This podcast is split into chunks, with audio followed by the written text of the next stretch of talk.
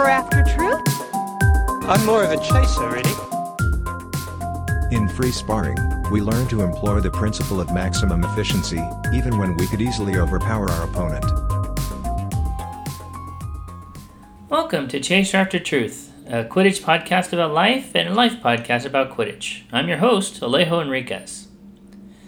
I've done episodes so far on chasing and on beating, and kind of keeping is sort of the same as chasing. And I, I really want to do seeking, but what's interesting to me is that really it's not, you can't really talk too much about seeking without also talking about snitching. Really, when I think about it, I think that there's not four positions in Quidditch, there's five. Well, I mean, maybe there's 20 depending on how you want to slice it, but the keeper and the chaser are playing the quaffle game, the beaters are playing the bludger game, the dodgeballs game, and then the seeker is playing the snitch game. And sure, when you're playing a game, you don't have a snitch out there. Although, there for those of you who are maybe new to Quidditch and didn't hear about this, a few years ago, they actually test drove a different version of Quidditch where each team had to supply a snitch to the other to like that the other team seeker had to try and pull. Um, so so in that version, the snitch is a, a fifth position you need to field a player for. Um, but normally, when you're playing a regular game, you've got your players divided into your four positions keepers, chaser, beater, seeker. You're not supplying a snitch. But to make a tournament run effectively, you really need a, a surplus of, of qualified snitches. If you have a limited number of people who can snitch, especially if they're playing, snitch, they're also playing, they're on a team you really can can create problems. Like if your one good player on your team is also your team's only snitch, and they go and they roll their ankle, now you're in trouble. Uh, you know, of course, it helps to have dedicated snitches. A lot of uh, some tournaments have dedicated snitches. If you ever uh, manage to recruit a dedicated snitch, those are very valuable people to have. You want at least one at a tournament, but uh, but your team should also be prepared to supply a snitch and one thing that really helps your team is to have your players learn to snitch. And and there's maybe more than one way to snitch. And so you know you can can get at least a little bit into that with your different players to have them learn to snitch in different ways. Um, but if you're not putting players out there who are able to snitch first of all you're now hurting the tournament because you're limited in how many snitches you can provide. But also one of the better seekers, I did the How to Play Quidditch podcast. I interviewed Matt Blair, who is a great seeker. One of the reasons he's a great seeker is because his team, when he played on Baylor, had great snitches. He had he actually learned how to seek against Gabe Garces, who was also learning how to snitch. So you should have multiple, you know, uh, players on your team who it's like, okay, you need to learn how to snitch. First of all, because it's good for the sport. Second of all, it's good exercise for you. It gives you, an and then also if you ever want to seek, you should learn how to snitch so that you get an idea of what does and doesn't work on you as a snitch. Uh, but then also, yeah, it'll, you know, if your team has multiple good snitches, then you're like, okay, well, now it's your turn to snitch. Let's put some seekers out there, give them some reps. Because if your seekers are not getting live reps against a snitch, their first live reps against a snitch are going to be in the tournament, you're going to have a bad time. They're, they're not going to it's rare that a, a young new seeker gets snitch pulls. It's it often takes a lot of, especially now, it takes a lot of experience to get good clean snitch pulls nowadays. Of course, the, the snitch could also make a mistake, and and that's the other thing. Your snitches should also get a lot of practice so that the first time they're snitching is not in a tournament, maybe with stakes, and then you get like totally like blown away and pulled real quick, and it's like, oh boy, some team's mad at me because I didn't do a good job or whatever. Um, which also, by the way, going back to my uh, podcast episode on um, the tragedy of the commons and refereeing, don't get mad at the snitch. They're doing their best. I mean, if they unless they're not doing their best, if they actually are biased against you, like that sucks, and you probably should be mad at them for that. But like you know, if you're in a close game and you're or if you're losing and you just need that snitch to last a little while, then they don't last that's not your fault. Don't be losing if you're going to be all competitive about it. Uh, you know, because you yell at that snitch now, they mean they don't snitch next time, and then you've hurt the, the tournament and maybe the entire sport.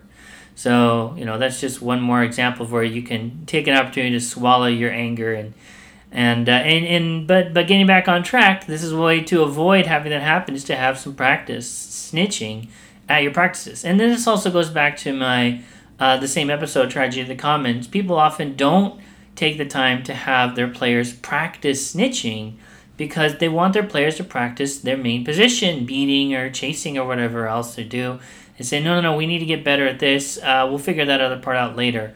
Um, you know, and that's a, a poor allocation of resources. And, and yes, it's totally fair that you have a limited number of practice hours. Pra- uh, practice time, practice energy is limited. That's that's totally fair. But you have to spend that wisely. You can't spend it all on one thing. You can't fixate on one aspect of the game, you're gonna have to put some players out there and get some get some snitching practice. Now, one of the basic things you can do, and here's kind of a, a thought. This is not the drill of the week yet, of course, but here's a thought that you can kind of give your whole team and uh, some introductory work with snitching, just so that you're not signaling us, okay, you and you are gonna learn how to snitch. Everyone else go do something else. I mean, you could do that too, but what you probably want to do is get everyone all to you know everyone all together uh, spaced out facing the same direction and just practice the basic footwork and handwork of snitching. Like everyone all together just so we kind of all are on the same page everyone kind of starts to learn a little bit and it's a good exercise. So here's the thing that probably will help and there's another reason why i'm suggesting this. You can help everyone with your game, not just with your snitching game, uh, but even your seeking, chasing, and beating game, by getting people to get used to moving with bent knees. And, and when I say what, what I mean by that is that actively, if for example, if you're standing up straight, and then from standing you need to start running, it's harder than if your knees are kind of already bent. You've already, and obviously, if you think about a runner's starting stance where they're like all the way bent over, like in their blocks. Like, you know, uh, that's kind of the extreme example, but you're, you're guaranteed to go one direction. If you're going to, you don't know which way direction you're going to go in, you don't want to be all the way on your blocks, but you definitely still benefit from having your knees kind of bent. And this is one thing that comes from from Shotokan karate that uh, that we do what the way we move is where knees are all the way bent we're kind of as low to the ground as we can but our back is straight so if you can get everyone to have a back straight back not hunching over straight back but bend your knees and then kind of shuffle forward and back left and right maybe like mirroring the, the coach. Like okay shuffle the left shuffle the right shuffle back right? And just that by itself is good leg strengthening leg conditioning and then it also helps develop the footwork for what you need to in order to be a good seeker and then also to be a good chaser and beater you want to be able to live in a space where your your legs are strong enough that they can bear more of your weight. Because when you're standing straight like your legs are straight what's going on is that most of your weight is being carried by your bones. The bones are actually supporting your weight directly in a straight down. And which is great for resting but it's not good for launching you and moving around. So when you bend your knees and then keep them bent, you're bearing more weight with your muscles, especially your quadriceps, which are the the big thigh muscles on the front of your, your legs, the front of your thighs, those are your quads. And they get stronger by bearing your weight that way. And this is actually a big part of karate is that we bend our legs all as much as we can and then we step while staying low, keeping your head at the same level. You don't have to go to that extreme, but a little bit of that gives your legs it helps build your leg strength it helps build your balance it helps you kind of be ready to move in a direction because uh, to snitch effectively you can do two different things you can move which means your feet kind of need to be a little close together knees need to be a little less bent or you can resist right if someone comes at you and you're just oh i'm bigger than you so i'm just going to push with my hands and you're going to stop there it's not ever just your hands it's also your legs digging into the ground. And to do that effectively, you need a kind of a wider stance. But if you strengthen your legs and work on your footwork, you can kind of develop a good uh, ability. First of all, a good ability to use a good grounded stance, and then also use a good moving stance, and also kind of have them look a little more like each other. That, especially if you're snitching and you're kind of top heavy, you're like all the way standing up and you're backing up, it's so easy to tip over or to that the seeker can lunge and, and make that pull. So you want to even as you're backing up or moving to the side, you want to keep your your butt in, back straight, bent, knees bent, and elbows. And, you know, elbows you kind of also want them in a little bit, except when you're fully extending, because elbows coming out tends to weaken the the power moving through your arms. So those are just a few tips that you can work with the whole group, and then you can do individually. And just the more people that snitch, the better it is for for your team. This is the drill. This of is the the drill of the Drill of the week. This is a classic Victoria Quidditch drill, and one of the reasons it's a classic is because it works with relatively few people for a small team. So this is what we did. This is when we had seven people. We were always excited because seven people was enough to do the seven-man drill. This specifically, this is a snitch on pitch drill. You, it actually works really well with eight. Also, you have a referee. Uh, if you have nine, you can either start at quaffle players or you can go two referees. Uh, and then more than that, more people than this, it doesn't really work as well. Um, but this is a great drill because basically you have two beaters and a seeker for each team, and then you have a snitch, and you just go. You put the hoops a little closer together, uh, or you can do it full size, but it often helps to put them a little closer together. And you have the beaters practice working together, have the seekers practice working with the beater. You have the snitch kind of in the middle. You can go the snitch to one arm if the snitch is doing better than the seekers. Um, you know, you can have the snitch stay in place. That's always it gives extra challenge. Also gives the the, seekers um, more chances. Um, and uh, yeah, you you can do this. There's a great thing about this drill.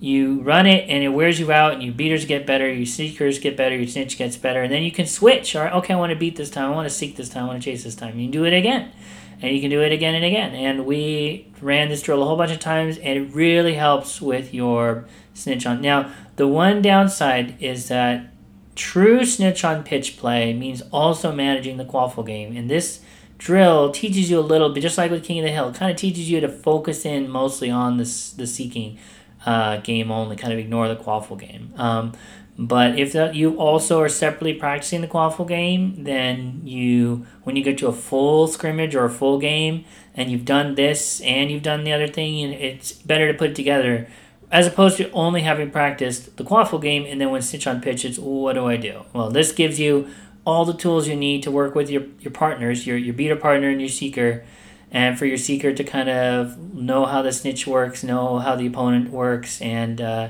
you know get get some teamwork going that way. Are you a seeker? A seeker after truth? I'm more of a chaser, really. So yeah, that's the episode on the snitch. I know it's not really very overly technical, just a few thoughts to put in there. But uh, for more information, uh, the How to Play Quidditch podcast, I did an episode with Trey Riles on snitching, and then of course uh, the Eighth Man puts out great podcasts on how to play Quidditch as well. So feel free to check those out for more information. I'll include some links in the show notes. Um, but yeah, hopefully this gives you some ideas on on how to how to include include the seeking and snitching game in your repertoire in your your team's abilities. And and i know that eventually the goal at a high level is to specialize but specialization is for high level achievement. When you're starting out you just want to try everything because you'll never know what you're good at until you try it. And you know you give it a fair try actually having multiple different people try and seek and see who likes it so uh, you know just uh, just some thoughts to put it out there and uh, and good luck uh, with your team developing your seeking and your snitching game. Got to develop your snitching game. Oh, another, one last thing I forgot to mention it. One last advantage to having really good snitches in your team: you wear out the other teams. So their seekers and their players are tired because your snitch lasted longer. So just a little fun note for you. Uh, thanks for listening. This is Chaser After Truth. Uh, I'm Alejo Enriquez, and I hope you enjoy the show. And uh, feel for, oh, I don't uh, leave me a, a rating on iTunes or Spotify if you haven't already. Uh, do haven't got any ratings yet, so uh, check out the show there. And hope that you're enjoying the show, and then I'll catch you next week. Thanks.